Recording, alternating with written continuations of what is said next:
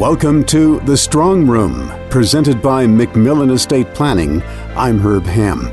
The name for this program came from a word that was much more commonly used in historic times when securely built rooms were used by families to safeguard their wealth, legal documents, and heirlooms.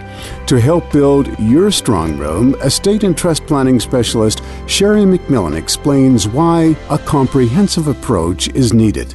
So some of the areas of complexity that have arisen in modern society, of course, is that we own assets all over the world today. Many of our families own assets, not just in the province that they live in Canada, but they sometimes have cottages throughout Canada, if not into the United States, for example.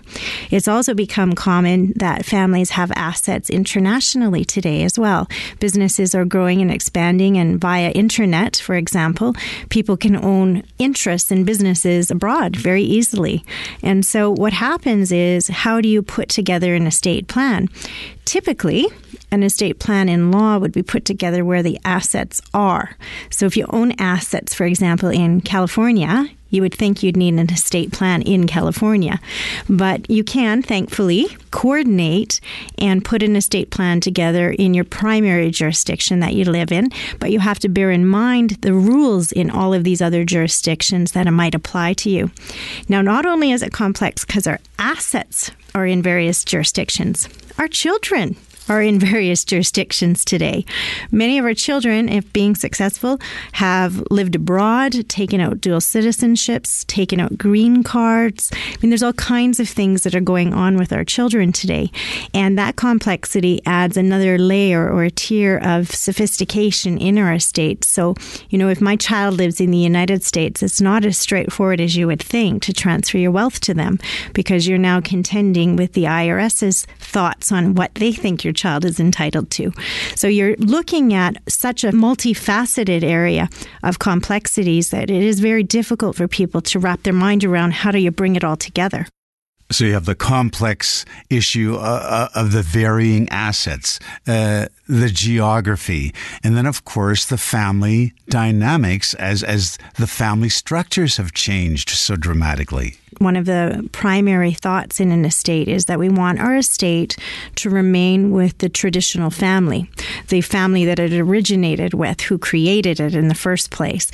And so one of the complexities in law is that a lot of the legal legislations, province by province and country by country, recognizes new spouses, common law relationships. So there's all these complexities about how do I keep this wealth I've created within the chosen family members, my bloodline. Now, thankfully, there are techniques in order to do that, but without putting them in place, your estate could be lost, unfortunately, to a situation that you weren't hoping for. And we call it your estate going out the door to the exes. And, obviously, nobody wants that to occur. So you have to be aware that these changes are occurring. The other thing is we have in modern society what we call blended families. And so, we have lots of families that have been married over the years and then lost a spouse to a death or a divorce, and then entered a second marriage or a third marriage that also has another group of children. And so now all of a sudden you have the complexity of two families coming together, and how would you divide an estate in that case? So again, it's not as straightforward as it once was in the backcountry out here in Canada in the West, where we had $5 and a cowboy hat and we could just draft up a will and transfer our wealth. It's much more sophisticated. And the points you're making seem to underscore that in many situations a will is not enough. You're absolutely right. I think it's, as you've made mention, Herb, in a conversation with me historically, you said, well, it's a foundation, and I agree with you entirely. It is a foundation to somebody's estate plan. You must have one. However, it doesn't go far enough when you have these types of complexities in your life. So if you're trying to address your second spouse and make sure they're cared for if you pass, or make sure that the wealth does come back to your original children, your bloodline children, and not to your second and spouse's children, then a will not provide you those kinds of protections. And so most of us have outgrown a will. And there's a couple of areas, in my view, that I always share with families is if your estate is comprised of more than $1 million of wealth, then I think you've outgrown a will without realizing it. You've just simply outgrown it, and you need a more sophisticated outline to give you the protection that you're going to need. A better design. That's right. And I think the great part about looking at it in a proactive light is there's a peace of mind that's created, that you have things in order and you've taken care of the most precious thing, which is not your asset base. It's your loved ones. You've taken care of your loved ones by putting this design in place. And most of our families at Complete Estate Planning say that. I didn't realize this is truly just a gift to my family, but it is, because what you've done is you've made it so that ultimately the responsibility where it should be, which is with you who created it, should govern and steward how it's transposed. And it should be done in an effective and efficient and easy manner so you don't create conflict in your family. And by doing it in proactive stances, you can accomplish that. So truly the gift is a kindness to your family because you keep them harmonious. Macmillan Estate Planning focuses on life plans.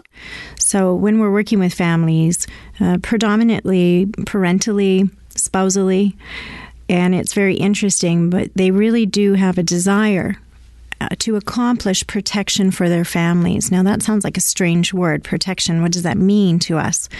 It means different things to different people, but one they want to be sure of is that their estate that they leave behind for their loved ones is utilized for the care of their loved ones.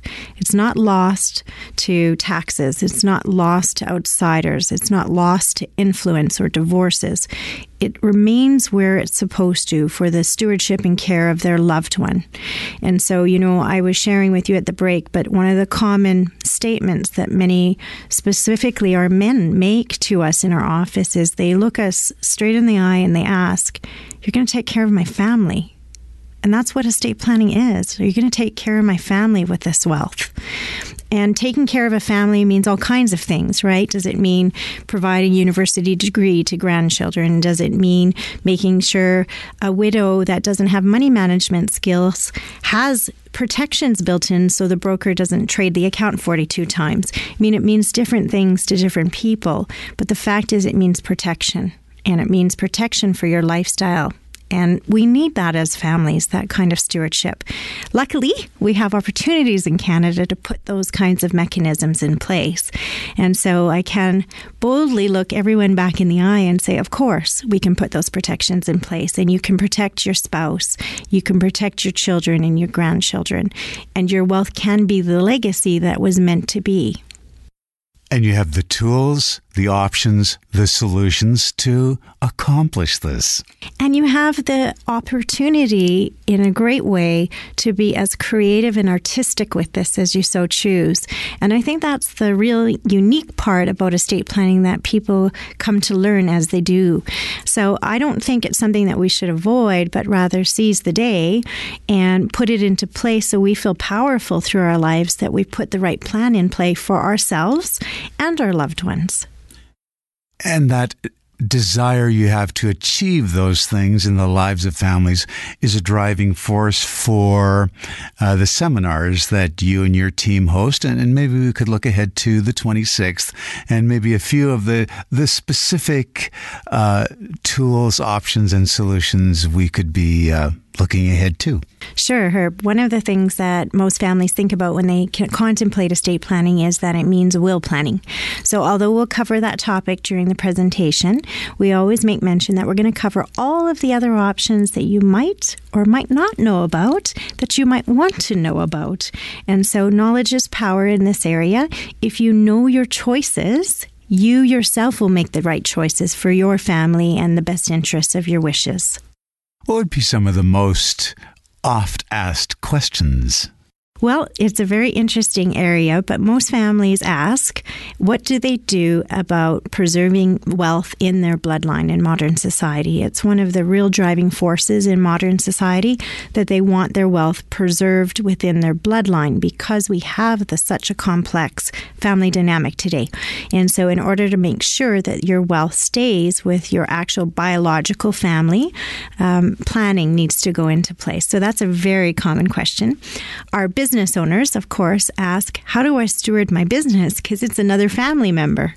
And truly it is. So that is a very common question of business owners of how do they succeed it in a way that their legacy is preserved. And the other one that's more and more common today because of our snowbirds is how do they protect U.S. assets and U.S. travel as they go about enjoying a warmer climate during retirement.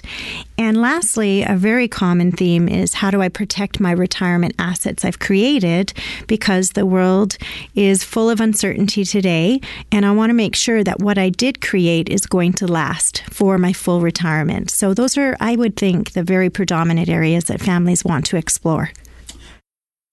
I wanted to have you mention the team of experts you work with, because there's an enormity here to these issues in terms of detail. You're positioned in a very fortunate way, I believe. Yes, we are.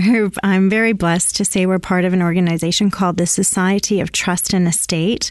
And as practitioners of this body, all of the people that we have the privilege to work alongside have a passion and an interest in this area. And not only have a passion and an interest, but they solely work in this area. This is their expertise. We come up with many minds, create a great solution.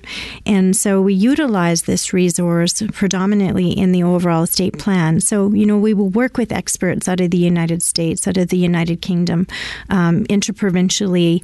We work with both accountants and lawyers so that we're not missing facets of the plan. We work with the brokers, the financial advisors, and make sure that there's harmony amongst everybody, putting together a conglomeration of ideas that meet the wishes, the dreams, the desires of the family in the plan, and nobody's working against it in some particular manner. Sherry Macmillan, President of Macmillan Estate Planning. When we come back after this break, more insights on how to build your strong room.